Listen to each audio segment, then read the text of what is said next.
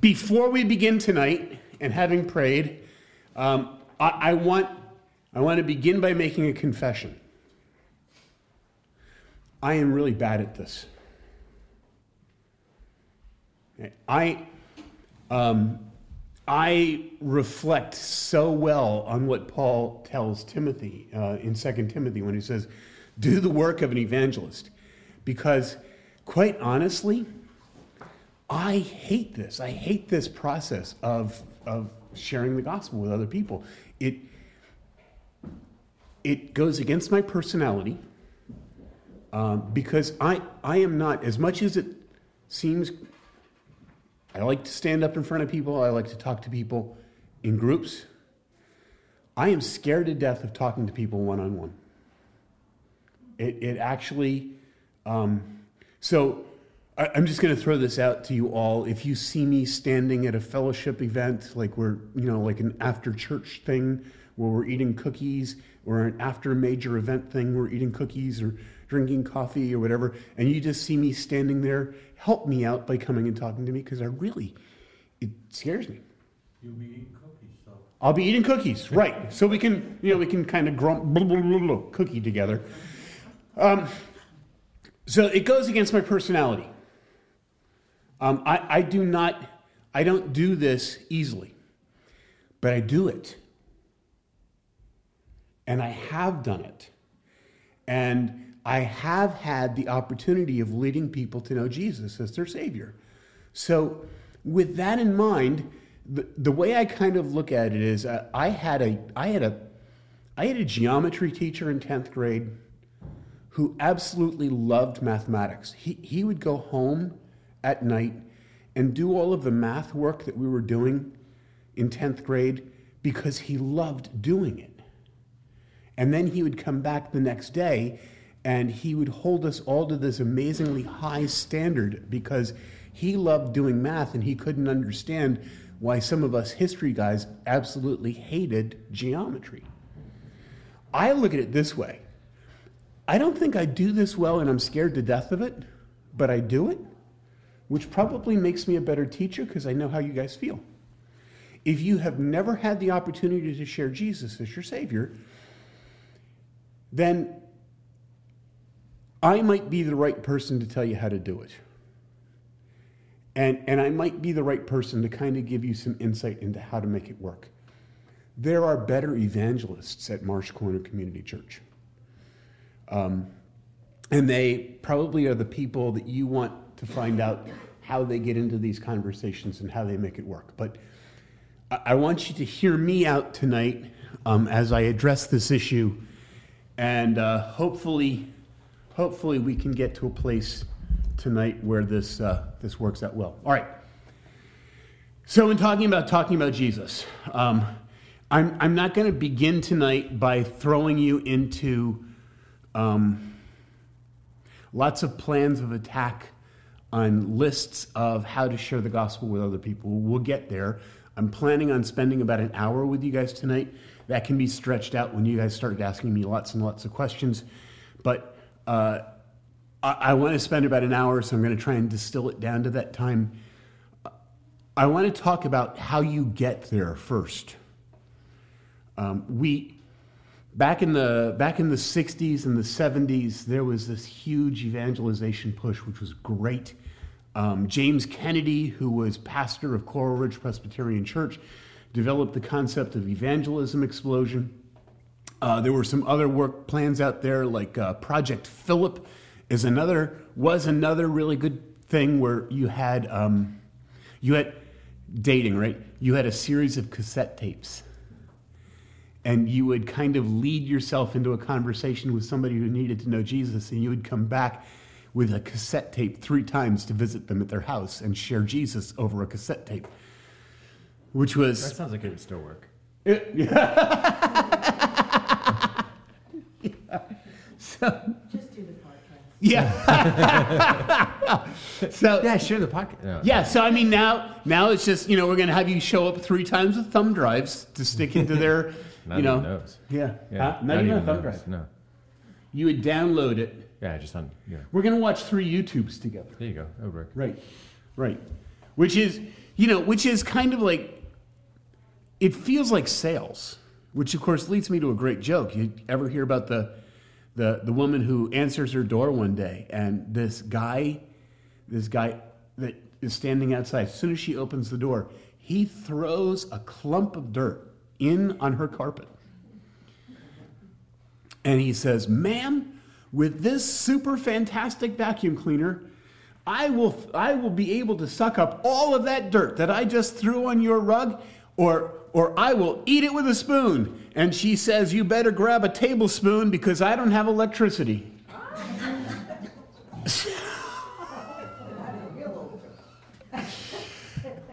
and there are a lot of people who feel that way about evangelization. Like, I'm going to invite myself into somebody's house and I'm going to hold them captive in their own home until I get through this entire evangelization process.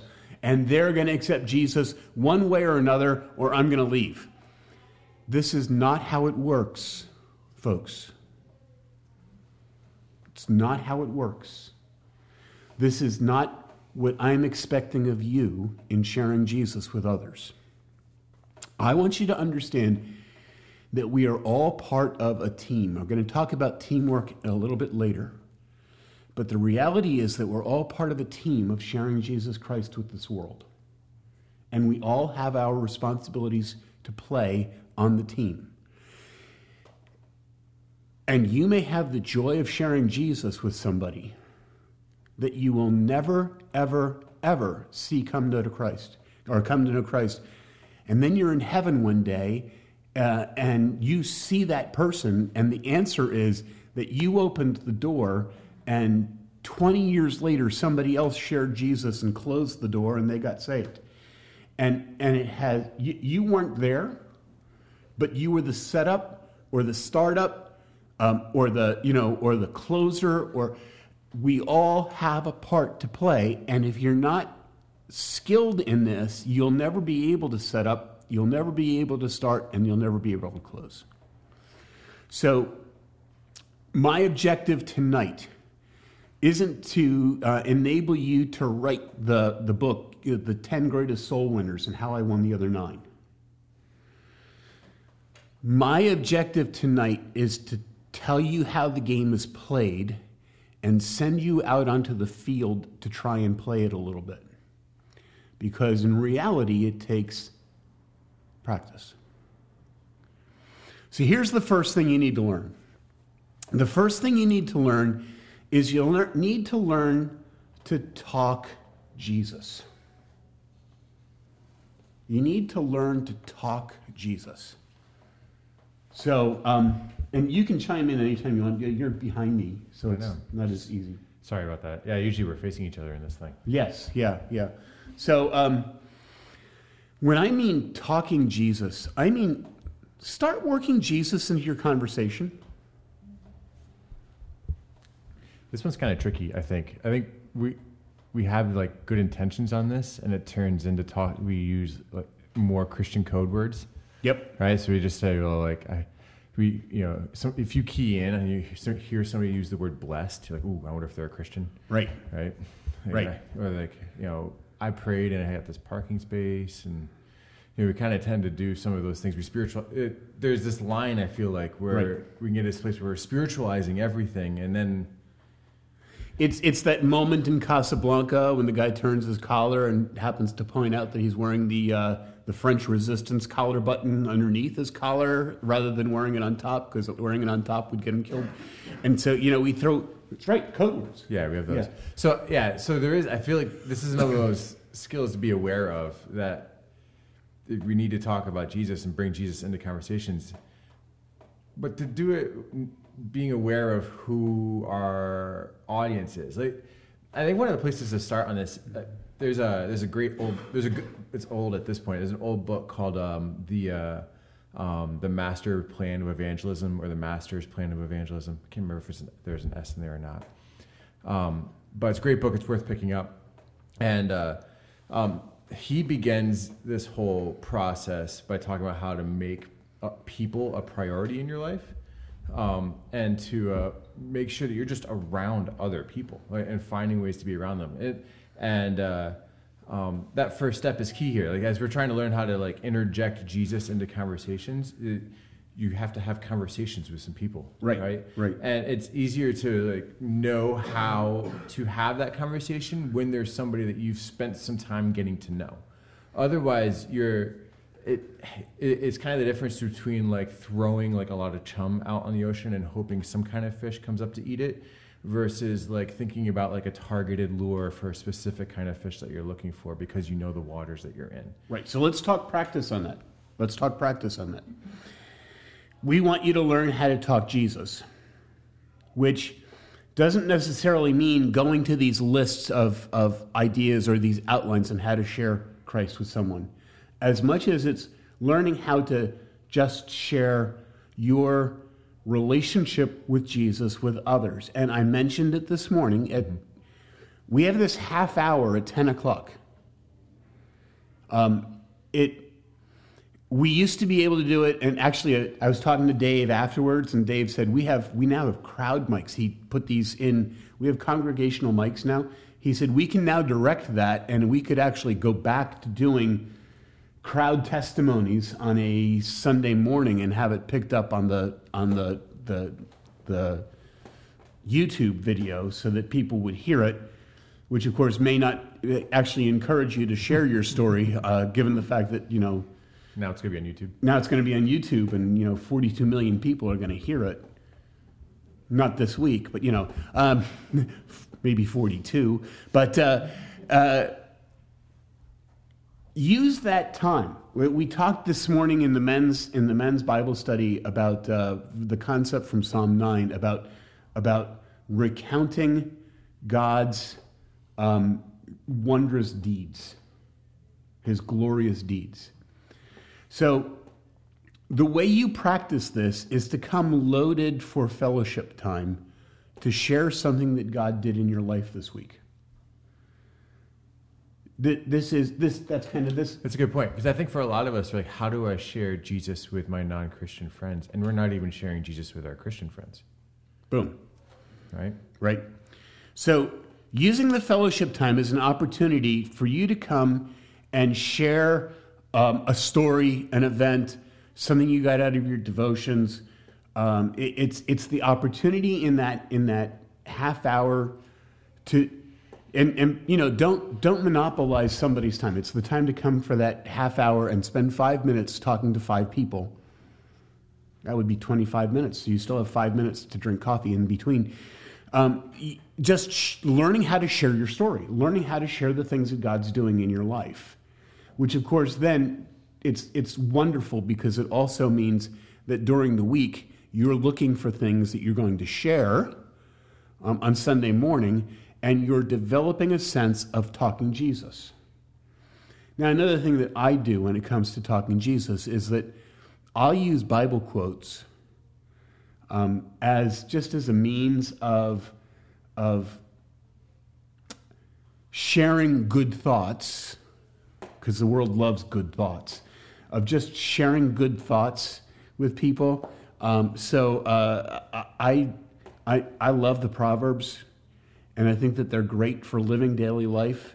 So I'll be just, I'll talk to somebody in a grocery store or on the telephone, and uh, I, I'll throw it out kind of along the lines of Confucius says. I'll say, well, you know, Solomon says, and then I'll quote a, I'll quote a proverb to them because people love that stuff. They love proverbs or nice little pithy statements. So I'll just say, well, you know, Solomon says, and and just kind of throw that out there, just to tickle people. Just put something in their ear that makes them come back and kind of like now. Sadly, there are too many people out there who have no idea who Solomon is. Uh, they think he's some Jewish guy that goes to temple in in uh, New York or something, which there's There's probably a couple. probably a couple.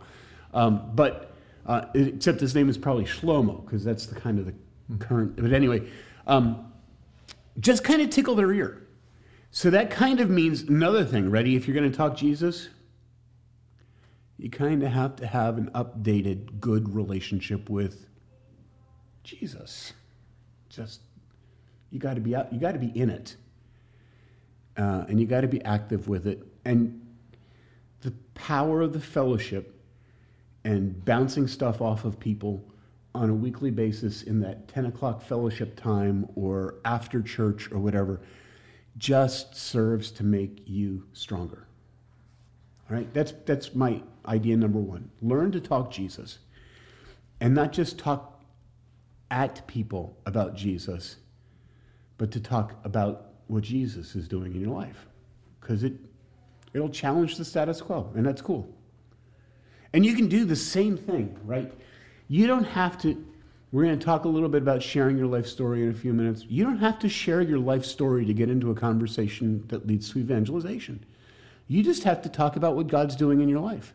And people will see that you have a different life because God's doing stuff, and they'll want to know more. They will.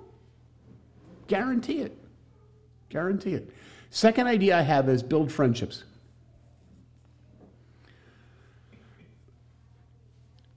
How many of you have known Jesus as your Savior for more than, uh, I'm going to, more than 10 years? More than 15 years? More than 20 years? More than 25 years? More than 30 years? All right. You oldsters, um, how many non Christian friends do you have? Like people you would go out to dinner with? Good, good, good. And here's what I have found the older you are spiritually, the harder you have to work to develop intentional relationships with unbelievers. You just you have to dig at it. And, and part of it is this building, these people, this family. This is just an awesome, awesome place to be. And and these are our friends. These are the people. I mean, if if I was considering, you know, if I was like saying to Cindy, "Hey, let's go out to dinner tonight. Let's do we want to invite somebody to go with us?" And I have to, have to just, you know, here's a sideline, okay? I praise the Lord for Cindy because she's the opposite of me, which is kind of that whole concept of helpmeets. Yeah, Joe's happy. Somebody's an opposite. Um, so, so I'm, I'm gregarious in large crowds and isolate myself in small stuff. Cindy hates crowds. Well, I mean, she doesn't mind being in the crowd. She doesn't like to stand in front of the crowd. Um, but individuality, individual stuff, boom, she is she is amazing. So Cindy is my Cindy is my bait for friendship development. Because what Cindy does is she's she's in the world, she interacts with people, she invites them to our house. She we she she'll say, you know, you know, hey, we're going out to dinner with so and so, and I'm like, oh, okay, who's so and so, you know, or um, next week she's going, next Friday she's going to the uh, the the stolen paintings museum down there in Boston. To go there.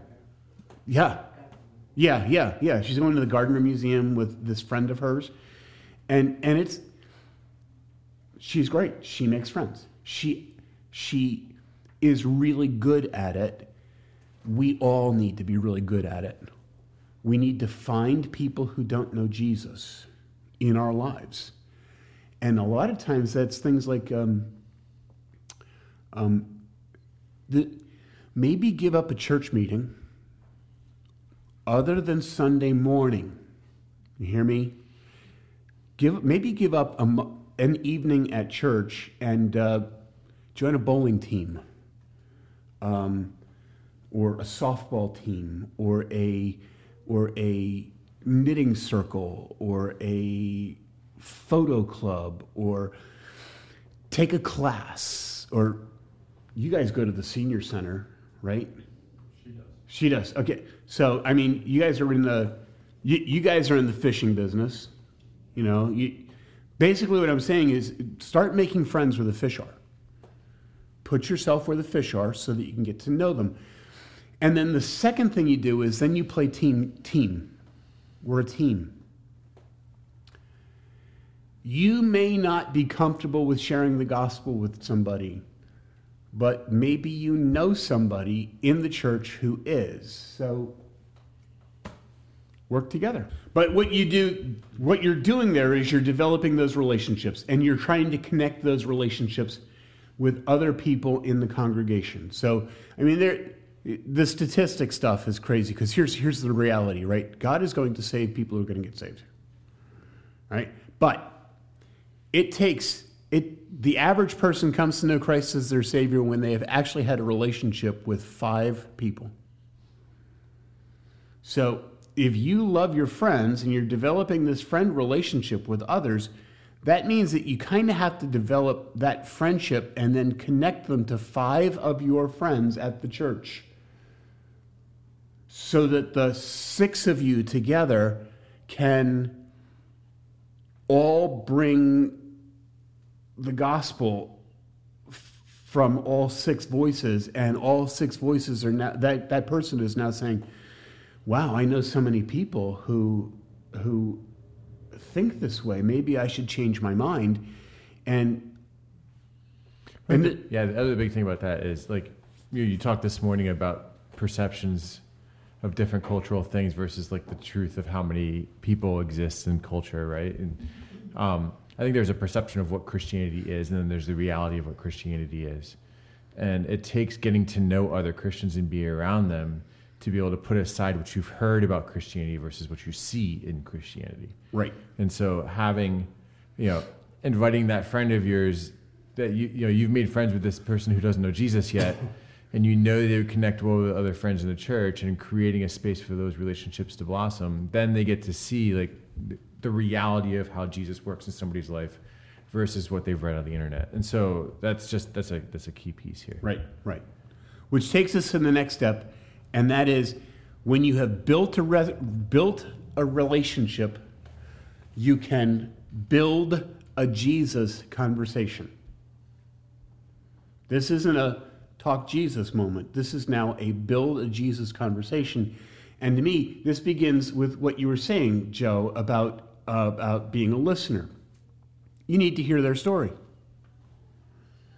and you need you need to hear their whole story you get to know them. But do you ever steer your friends and your conversation to find out their their church story their jesus story? What do they know? Where are they from?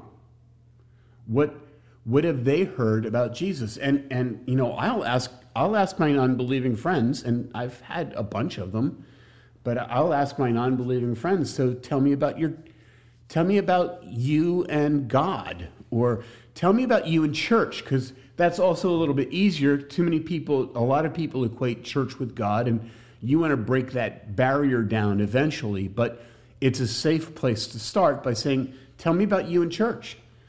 Do you go to church somewhere?" And and you'll hear all kinds of answers to that. Oh, I'm Catholic right?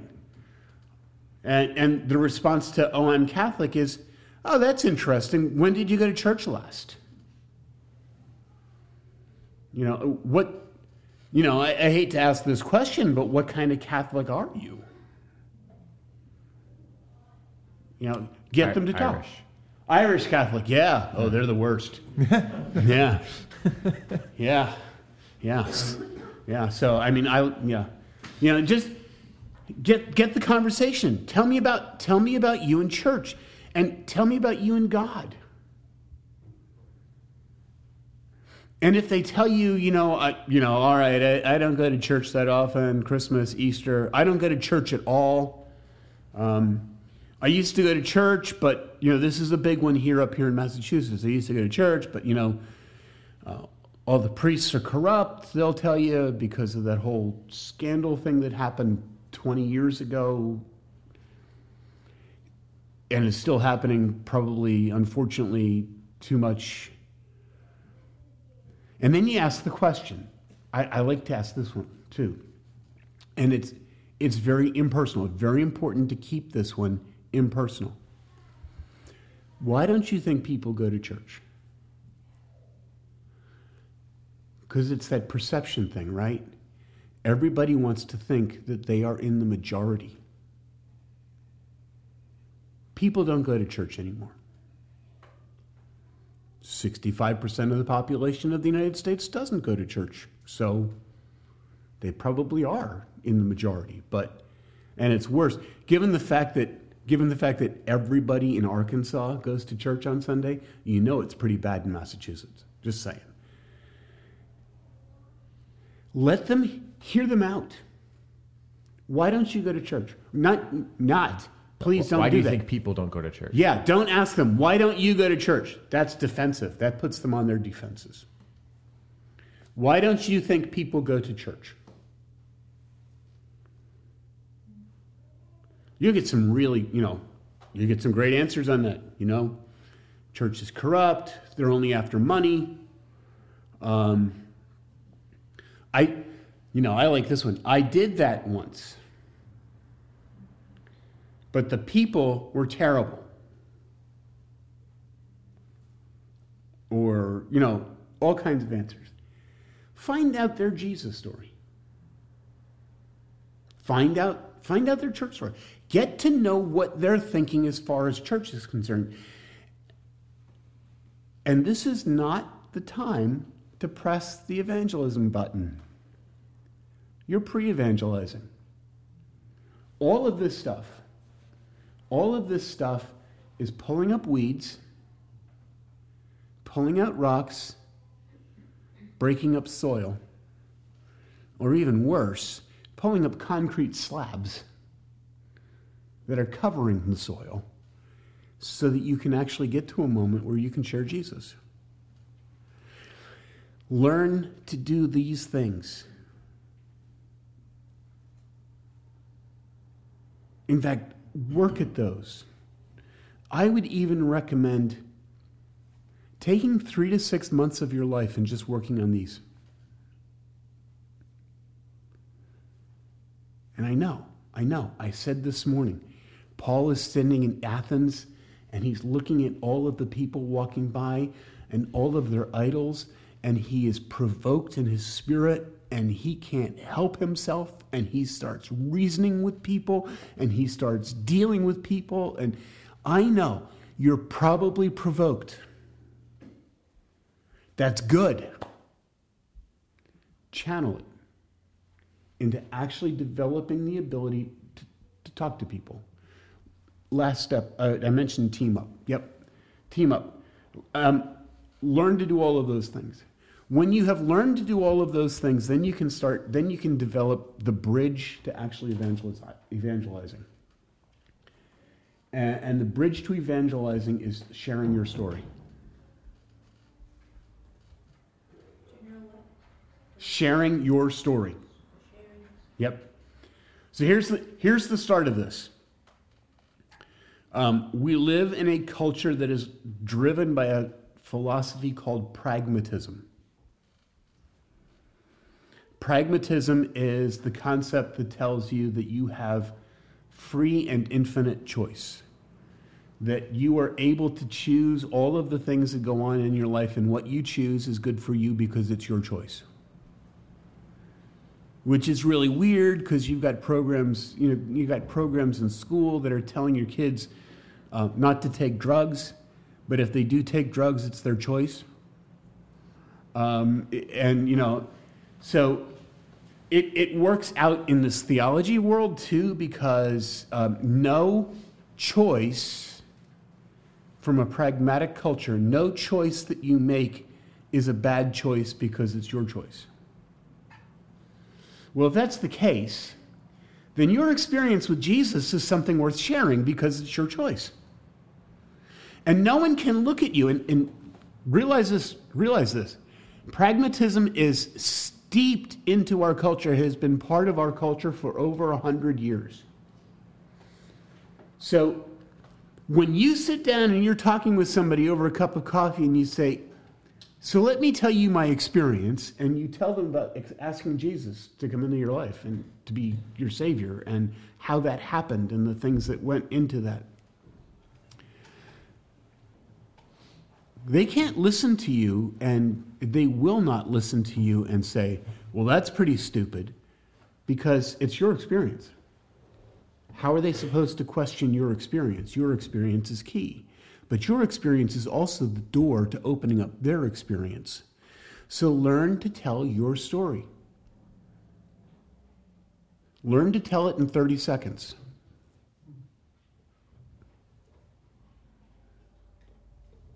Learn to tell it in 30 seconds. Learn to tell it in five minutes. That's the one you're probably going to use the most, is the one that you learn to tell, tell in five minutes. And please, don't cheat that one by saying, oh, I got it in seven. That's good. Two minutes need to be hacked out of that. Right? Five minutes. And then you, if you really want to, you can have a long form and go 15 minutes. All you need to know is a thumbnail of where you were before you came to know Jesus as your Savior. You don't have to go into all of the gory details. This is this is this isn't unshackled, which was the old radio drama that uh, the Pacific Garden Mission used to do on on Christian radio. Do they still do that? Anybody Christian radio listeners that can? They used to play the Hammond organ behind it. Do, do, do, do, do. It was like listening to old, yeah. Did they do that right before the shadow comes on? Basically, yeah. Yeah, yeah. So, um, thumbnail of what you were. Spend the greatest amount of time in your, so- in your story telling about what Jesus did. And then you can touch it off by talking about what Jesus is doing now in your life. Learn to tell that story and learn, like I said, learn to look for the God stories that are happening right now in your life because you might use, you know, an event in your life. Like, you know, oh, you, imagine telling your story. I'm, I'm going to make one up. This is totally made up. Last week, I was on my way to work and I had a flat tire on 93 and it was it was crazy. It was unbelievably busy and and I was able to get over to the side of the road and and this tire was super flat and I was didn't know what I was going to do with it and some some guy out of the blue shows up and says where's your spare and he op- he he helped me change he changed my tire and actually got me to work on time when I thought I was going to be late because he just showed up and I can't help but feel that that was a God thing There you go. What do you mean it's a God thing? Well, doesn't God do things in your life? Well, I don't know if there is a God. You just started a conversation about Jesus using something amazing that happened because God gave you a flat tire. Okay? Learn to use those things to start God conversations. Now, here's the deal you're now you're, we're now going to go into the nitty gritty of how to get there because we've got 15 minutes left. And 15 minutes could save some life. Wow. Did you like the way I did that? I'm not sure if I liked it. Okay. yeah. All right. You want to lead into a conversation about Jesus. I have two questions that you need to use. These are not mine, these are James Kennedy's. They are priceless. Learn these two questions. They're diagnostic, they will help you move forward. First question you ask If you were to die tonight, are you sure you would go to heaven? Now, this is not the question to ask at the rifle range while holding a very large caliber rifle, right? if you were to die tonight, are you sure you're going to heaven? No. this is a diagnostic question. You're going to get three possible answers yes, yes, I know I'm going. No, I don't know if I'm going. And maybe. Most folks that don't know Jesus, you know how they're going to answer? Maybe. Their maybe is going to be couched in the words, I hope so. And at this point, you hit them with question number two. Question number two is okay, and, and try and vocalize this yourself. I mean, just here's what I want. Here's the thing with these questions learn to ask them in your voice. So, the way you learn to ask them in your voice is you, you just keep re, keep asking them over and over again. Maybe you ask them, you know, maybe as you're you're saying them, you ask them with an emphasis on a different word in the sentence. You just get to a point where you vocalize it yourself. So here's the second question. The second question is, okay, so if you were to die tonight and you were to stand before God and God asks you, why should I let you into heaven? what would you say? Christ died for me. Boom. That's a great question. And at that point, at that point, you're going to go through this evangelization series just to make or these evangelization points just to make sure that you're talking about the same Christ died for me, right? Again, from this morning, there's only about 3% of the population in the United States that are true, actual, stated atheists. Now, again, we're in New England. So it's like double that. So figure six percent, right? Because, yeah, because it's really hard to be an atheist in Arkansas. I'm just telling you. Um, first of all, you're in Arkansas, so anyway, uh, try and get an answer here. I mean, what's the worst that can happen? They get mad at you. All right, come back later. Here's the other thing. Listen up, folks. Your skills and abilities in this area are not going to get a person saved or not saved. God is really good at clean up in aisle six. And you might walk away from an evangelization moment and say, Oh, I didn't handle that well at all. This person's going to hell. No, they're not. God will take care of it. You've just you've just planted the seed. In fact, somewhere along the line, somebody else is going to come along and share Jesus with them. They're going to come to know Jesus as their Savior, and they're going to go back to, man, I remember this person doing this with me, and and they really flubbed it up. But wasn't it awesome that they tried? You know, um, so diagnostic. How you go into heaven? and anything other than Jesus is is is just you know. Um, Kennedy always says, you know, take the lead and say, "Man, I thought I had good news for you. I know I have good news for you," which really sounds like a Good sales technique. it's like you're selling them a used car, you know. but uh, but you can say, "Hey, I have something to share. I have something to tell you," and and share Jesus. I think one of the things that's nice about this, especially with the maybes, is to be able to say like, "Would you like to be able to say yes? Would you be? Would you like to be certain?" Yeah. Would you like to know? Yeah, like maybe I will, maybe I won't. I'm not sure. Like, w- what would you do, like, to be able to say for sure yes? Like, how would that make you feel if you knew for certain one way or the other? Absolutely. And then, like, because nobody, no one likes, the, the, you know, you talked about earlier about people wanting to be uh, in the majority. But another thing about people is nobody, everybody wants like assuredness in their life. Like, no one wants to sit in a place of not knowing one way or the other.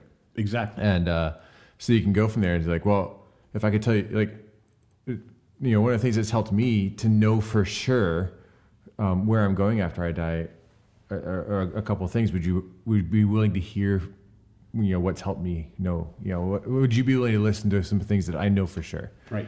um, that have helped me in this? Move Yeah. me from a maybe to a yes, definitely. Um, yeah, Learn these things that I'm going to tell you really well so that you don't become tense in this. If in sharing the gospel, you don't feel like you can take a bite of a sandwich between bites. You are not comfortable with this yet. You have to learn to know these things so well that you're not feeling like a salesman. None of us are salesmen. We have nothing to sell. What I'm about to give you sounds like a sales pitch because I'm giving it to you condensed. We're not selling Jesus. We're sharing our relationship with him. I'm going to give you the evangelism explosion st- method first because it's awesome. And, and let, me, let me caveat this. Questions abound all over the internet, all over, all over Christendom. With a Bible or without a Bible? And the answer is it depends. With Bible verses or without Bible verses? And the answer is it depends. If, if you're sitting and talking at lunch with one of your coworkers, to me, that is a non Bible conversation with Bible verse optional links if you so choose. Now, I'm not a heretic. I have never played one on TV. Some people are going to be upset with me. You are talking about you are talking about dangling bait in front of the fish. And and if you pull out your your Thompson chain reference and plop it on the table in front of you, that that's kind of like that's like showing the hook. Don't do it. Now, if this is after a, if this is after a, a, a Bible study somewhere, and somebody wants to know, pull out your Bible. That person came to a Bible study. Guess what they're looking for? Bible. Good. Good. All right. Here's what you need to remember if you're sharing the evangelism explosion method five words. You're going to work your way through these five words. I still do this. I'll share Jesus with people, and I'm like, in my mind, I'm checking off my five words. Right? Here, Sometimes even in like presenting the gospel during a sermon, you're like, all right, let me do. Yeah, yeah, exactly. I'm just like checking them all off. It's just like in my brain. All right. So you got to get these. Here are the five concepts EE, Evangelism Explosion, says you work in grace, man, Isn't God first? Grace, God, man. You're No. grace, man, God. grace, man, Oh, all right. God. You can do, obviously, you can switch it. Hey, some of these are interchangeable. interchangeable, right? Well, number one. I five. start with grace. I start with grace, Yeah. and I, I end with, yeah, So grace, you do your Man. thing, and then I'll explain my thing. God, Yeah. Christ, belief. What's your method? What's your direction? So I go grace then God because I like to clarify who we're talking about the same God. Okay. Um, because God is such a nebulous concept for a lot of people, right? And so I like to hone in on that. Like, hey, so when I just want to make sure, like when I'm talking about God, this is what I believe. This is who I believe God is. Or you know, we talked earlier about you know, well, if God lets you into heaven. When you talk about God, like who do you think God is? Like just to kind of refine that before then I move into who we are based on who I believe God is. So that's why I, I kind of go that angle, but both work. yeah, understood. Understood. And I think you can switch one. Here's the other thing, right? If you're talking to somebody who has no God concept, you might want to start with man. yeah. Paul does that in Acts 17, right? When we're talking, in, we we're talking this morning from Acts 17, he starts with he starts with man and then goes to God. Mm-hmm. So, but it is also possible to go God to man. All right. Grace, man, God, Christ, and he end with belief. Now expand this out with me. All right, I'll, I'll expand it out. Grace. It is not earned or deserved. you define what grace is. Grace is not earned or, or deserved. So you, when you talk to people about, you know, well, God has shown us grace. It's something that isn't earned and it isn't deserved. It's his unmerited favor toward us. How do I know what grace is? If you want a Bible verse, Ephesians 2 8 and 9. And you're really going to emphasize the beginning of it. By grace, you were saved through faith, and that not of yourselves. Gift of God, not of works, lest any man. But so you're going to focus grace. Who's man? Who is man? Mm, is sinful, right? Man is sinful, Yeah. but made in the image of God. Right. right? So I'm going to start. I I tend the positive. God has made man in His image. So that means man is creative. He's intelligent. He's wise. He's skillful. He's a leader. He does has all of these great characteristics. But man is imperfect. Man is a sinner. Man is a, re- a rebel depending on who you're talking to. Depending on who you're talking to, you might want to use the word imperfect over sin. You can introduce the concept sin later, but you really want to, you might want to start with imperfect. Everybody relates to imperfect, not everybody relates to sin. But then you come to that point where you say, man is imperfect. He, he does things wrong. People still die. Doctors, doctors with the greatest skills still, still lose patients. Uh, we're imperfect. Um, and that imperfection, the Bible calls sin. Everybody can relate to that. You want a relating verse? You can use, you know, for man, man is created in God's image. You can use uh, Genesis 1:26. If you want to understand that uh, man is a sinner, Romans 3:23. God, two things about God that you, you bring into your conversation. One is that God loves us. What verse would you use for that? Duh. John 3:16. There you go. You already know one of these verses. So you use John 3:16. God loves us. Uh, or, you know, you can use the scripture that says, I have loved you with an everlasting love. God loves us. That's a, those are great. That's a great concept. But God is also just and he cannot abide sin. In fact, here's what, here's what Jesus says in Matthew 5. He says, Be perfect as my Father in heaven is perfect. Well, if God is perfect and he only has to, and he only has abides perfection, and here we are imperfect, that puts us in a pretty bad spot. Um, another verse that I like there is um, Habakkuk. And that this one's just fun. Habakkuk 113. I use that just because I get to say the word Habakkuk. Which automatically, I mean, to me that's a winner. It you know, it draws somebody in. Habakkuk 113, uh, which says that God, God is of purer eyes than to see evil and cannot look at wrong. Well, if that's the case, and, I, and I'm imperfect, I'm a sinner, then God can't even look at me. What are we going to do?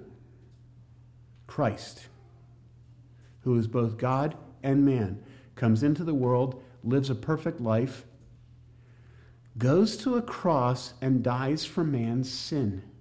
All sin. Yes. Yes.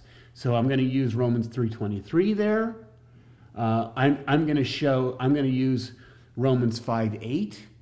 God commended his love toward us and that while we were yet sinners, Christ died for us. I might use 2 Corinthians 5.21 if I want to branch out, which says, uh, For our sake he made him to be sin who knew no sin, that we might become the righteousness of God. All right? Jesus dies and he rises again. Never leave Jesus in the tomb, folks. He rises again to demonstrate that he is the master over death and that he means what he says. Which takes me to word number five, which is belief. And, you know, belief is, uh, I, I use Romans 10, 9, and 10. Um, you can use um, Acts 16, 16, 31. 31, right? Uh, if you're talking to Presbyterians, you're going to get in trouble with the end of your house, but you still can use, you know, believe in the Lord Jesus Christ and you shall be saved. Um, but belief belief has to be defined. You have to define that it's not just oh I think this and it, it's probably right and it's good for me. It's it's more than just intellectual assent. It's actually it. In other words, it means to completely put your trust in.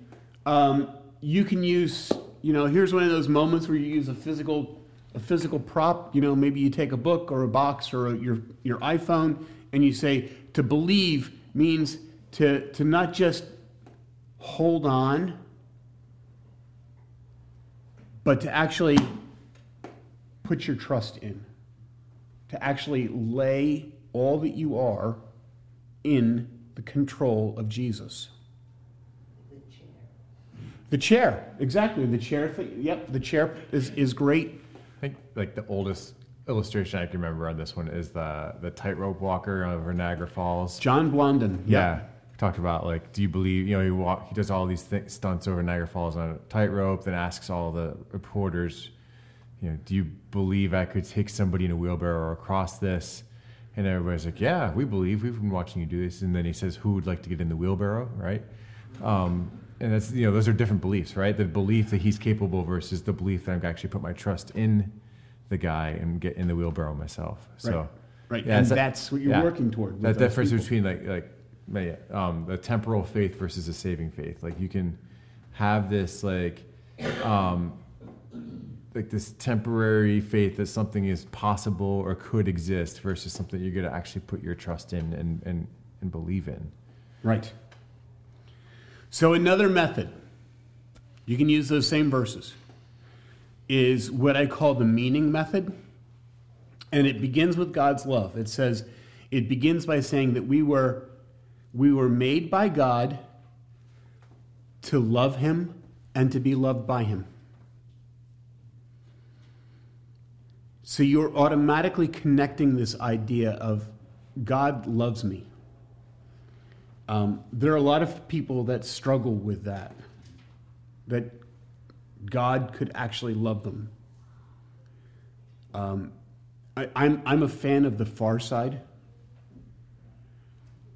Um, and you get an interesting perspective on God from Gary Larson as an unbeliever. Because what you see of God is somebody who's capricious, um, somebody uh, you know my my my my illustration of what most normal people what most normal unbelievers think of God is God is standing up in heaven with his hand over the smite button watching me walk just waiting to hit me with a hit me with his worst right? And and I think it's good from the meaning perspective to ta- start saying God loves you he designed you to be loved he designed you uh, to love Him. And, and that gets to that idea, you know, that God, that we're fearfully and wonderfully made. And, and then you move to, there's a problem with that. Even though I've been designed to be loved by God, I took my design, or we took our design as humans, and we, we rebelled against God we decided we wanted to be the ones who determined our own way. Isaiah 53 6, you might want to throw that one in here. We're the ones who determined what we wanted to do. And when we determined what we wanted to do, God looked at us and no longer saw a perfect creation. And that imperfection is sin. So every time we do what we want to do, and it's not what God wants us to do, we're sinners. And you automatically connect people into that. You, I have found, by the way, you don't have to take a long time to convince people that they're sinners. Most of them know it, and most of them have just excused it. But when you start talking about it, you know, they connect with it pretty quick. Um, there aren't really that many perfect people out there. um, so I have the problem. Man by nature rebels. Um, the Bible calls that rebellion sin. And, and so the relationship was broken, and God needed to do something about it. So what God did was he sent Jesus. So God acts on our problem. God sends Jesus. He dies on a cross. He takes away man's sin. He rises again from the dead to demonstrate that he truly is God. And then what God did is he calls upon us to respond. And here's and this one has this one has a response. I, I call it the opposite the, the reverse ABC. Because it's confess, believe, and accept. So C stands for confess. Confess that you're a sinner and that you cannot save yourself. Believe that Jesus died to take away your sin. Accept him as your master or boss or Lord or the one who has the right to have authority in your life. In my notes, I'm going to have a lot fuller explanation of that. So um, those, I have two scenarios for you. yeah, All right, because we're yeah we're, we're getting into a lot of content here, which is really good. But maybe this will be helpful because in my like in my experience, you tend to run into two types of people. Once you're into this conversation, like once once you've agreed to be in this conversation about spiritual things, and uh, you've moved past some of those initial barriers, and now you're talking with a friend who wants to hear why you love Jesus or whatever. You're into you're into it now, and it's okay. Um, I have found that you either end up with somebody who is relying on their goodness to get them to heaven. right. Like, I, I'm a spiritual person. I'm nice. I um, give to charity, and you know, I'm just kind of thinking that'll be enough. Um, so you've got that person. So I want you to kind of develop a response for that person, and then I also the, I also run into a person who is the opposite, who thinks I'm a mess. Right. Um, my background is terrible. Like if you knew what I had done, and if you're telling me God knows everything I've done, then there's no way that God would ever love me. So like those are the two people I run into the most Yeah, in this. yeah. So how would you respond to each of them? So here's here's what I would do with the person who's like, you know, I'm pretty good. Um, I, I usually ask, well, you know, okay, so you're pretty good. That's great. Um, the Bible says that we're sinners. The Bible says that really all it takes to demonstrate that I am a sinner is one imperfection. And, and I use the word demonstrate because we're all born with a sin nature, but that's really too deep of a conversation to get into in, a, in an evangelism moment. So I go to, well, you know, all right, so he- here's the problem. You are a good person. I know you're a good person. You, you know, you loan me lo- your lawnmower every week to, to mow my lawn, or you, you, you brought chicken soup to my wife when she was sick. That's, I, I know you're a good person. I'm not questioning that. But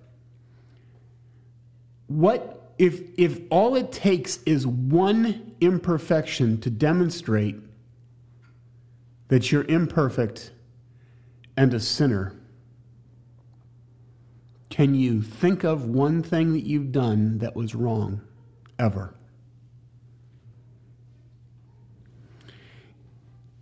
If that one thing that you did, as small as it was, was enough to keep you out of heaven, wouldn't you want to do something about it?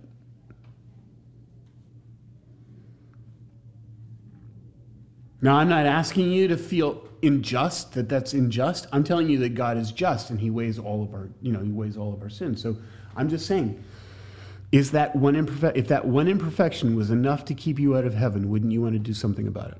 What would you do with it? Yeah, similar. And I think, like, but I think sometimes the response to that is, well, I do. I try and do all of these things. You know, I did. I know. Like when I was like six years old, I stole something, and you know, like they don't. It's never major, and so in their head, like the bad thing they did is never so bad. And so then, because that thing isn't so bad, then all of the good things I've done can overcome that. And so then you can go from there and be like, well, let's say like you did like three things a day that you just knew weren't perfect. Well, like three things a day, that's a thousand things a year that you've done that are imperfect. And you're what, 40 years old? So if we start doing some math here, you've got a lot of work to do to try and catch up for all of those things that you've done over your life. And that would be overwhelming to me. Wouldn't you want to know that there is one solution to this rather than trying to spend your whole life wondering if you've done enough to measure up to this problem, like to measure up? Wouldn't you like one thing? Like, Yeah. because yeah. there's no way. There's no way you can account for all of that. absolutely. Yeah. And God knows that in His grace. And so, yeah. So let me give you another scenario, and I've used this one a lot. I will ask people, so what is the value of a sin and what is the value of a good thing? Is, is there a clearinghouse somewhere that I don't know of that, that puts a value on these things? Like, you know, if, if I, you know, if I, if I use a bad word on Route 93 does as I'm driving to work in the morning, does that have less value sin wise than if I use a bad word in the checkout aisle at Market Basket because the bagger is low? Does, does there, is there a value there? And if there is a value, what is the cross value? What is the positive? How many, right? How many how many good things do I need to do Yeah. to outweigh a bad one? Can you can The calculus is overwhelming. yeah. What what is this math? Tell me this math. Because you know, I can't no one is going to argue with you that they've done they've done stuff. Cuz every one of us has done stuff. So so now I'm throwing them into this I this is that's uh, that last one is called the logical the logical argument of absurdity. If I reduce the matter to its absurdity, what do I gain? What you know? What do I see from it? And and that's that's an argument ad absurdum. So it takes me down to you know that absurd moment. So now I've now I've put it on a level, and I've taken I kind of taken that out of the equation because the person who's saying, well, you know, I'm a pretty good person, is arguing against their sinfulness. Now let's talk about let's talk about you know let's talk about Adolf Hitler. Right? Yeah. Let's yes. Let's talk about Vladimir. You know, we could talk about Vladimir Putin. You know, let's talk about Bruno. Um, let's let's talk. We don't talk about Bruno. Let's talk about the. If they ever copyright that, do you know how many podcasts are going to get slammed? Oh man. Anyway, um, let's talk about the really bad guy. Like, oh, I'm so bad, God could never save me. And, you know, at that point, I'm like, well, again, you can use the value thing. Well, how much are your sins worth? What, what is the value that you put on your sin? And if you take all of your sins, and Jesus says, I've come and I've paid for all of your sin. Um, don't you think that he means it when he says all? I mean, value, surely there are people who are more wicked and more evil than you, and the Bible says that he can take care of that. Or, you know, um, you could also argue from the concept of, you know, what you see as overwhelming, God and His majesty sees as a simple, simple solution. And the simple solution is that Jesus says, I've paid for all of your sin. Um, you could then, if you wanted to, you could actually point out people in the Bible who were sinful. And you could go that direction. My, my favorite fallback on that one would be Peter. Yeah. There's this You- guy Peter. He lives down the street from me. Yeah. Yeah. yeah. I go with Paul. Yeah, yeah. So, uh, you know, so I mean, you, you can pick on Peter. You know, Jesus says, "Before the cock crows, you're gonna you're gonna deny me three times." This man denied Jesus, denied Jesus with an oath. And Jesus, Jesus restores him. He says he he he actually doesn't just restore him. He says he says he puts him in charge. He gives him a job. Man, what kind and you can you you know what kind of God does that? The God who's able to take away all your sin too. That's what kind of God does that. Yeah. There's So- so, many good examples. Yeah. Peter's one, Paul is another one, right? He's overseeing murder. Yep. You know, um, have you murdered anybody or made, help make that happen? Um, the uh, the Philippian jailer I like talking about, right? Like, you know, this isn't just like a guy who wears a badge who, you know, you know, sits at a computer all day to make sure the inmates don't run away. You know, Roman, jail, you know, a guy who's a jailer in Roman era isn't a, isn't a nice person.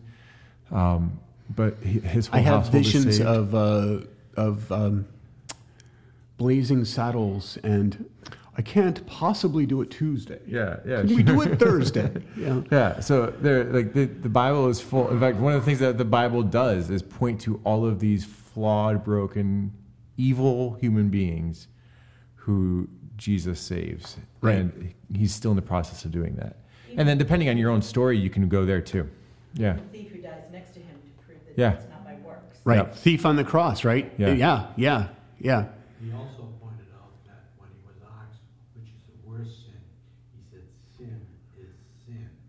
Yeah. All Yeah. is Yeah, and you know, so that's a great argument, Joe. The whole concept of you know what is the greatest sin, and all sin is sin. But here's here's what Jesus says: He says the only sin that's unforgivable is the sin of turning down the opportunity of trusting Jesus.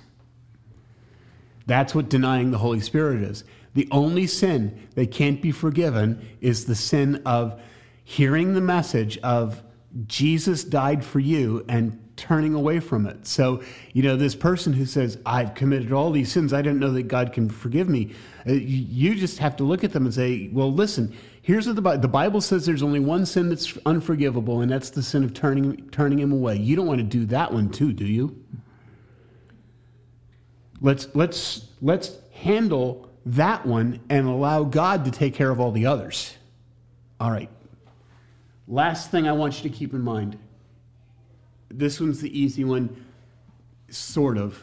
the Romans Road. So here's what you do with this one. You know the flow, and you in your Bible app highlight these verses in your Bible, highlight these verses. Your Bible app is on your phone, so it's a lot easier to grab.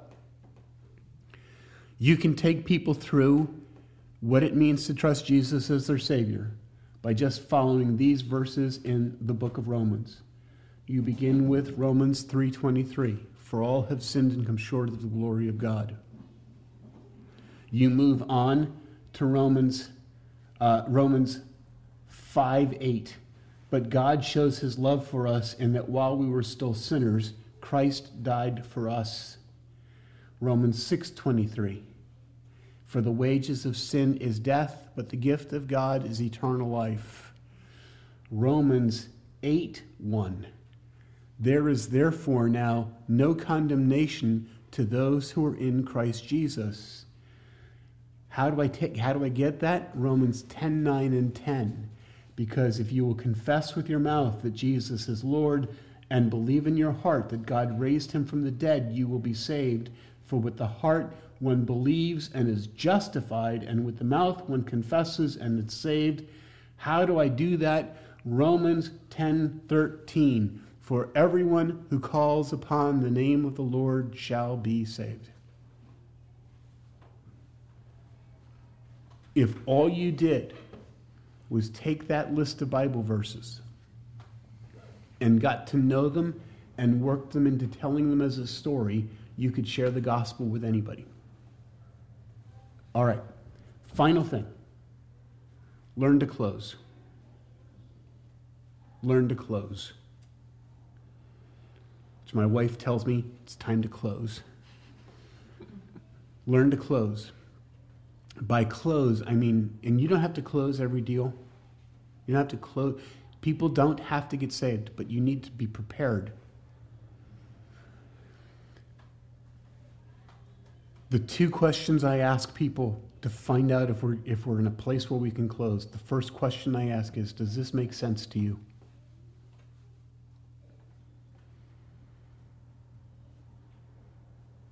If they say, I think so, you can do one of two things. You can keep them there for a little bit longer and try and share it, or you can say, Well, you know what?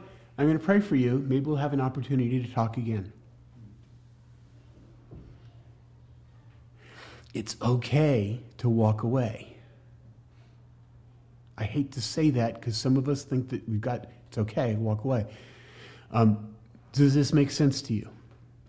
The nice thing about leaving it there is if it doesn't make sense to, to them and they, they're serious about it, they'll chew on it and they'll come back to you.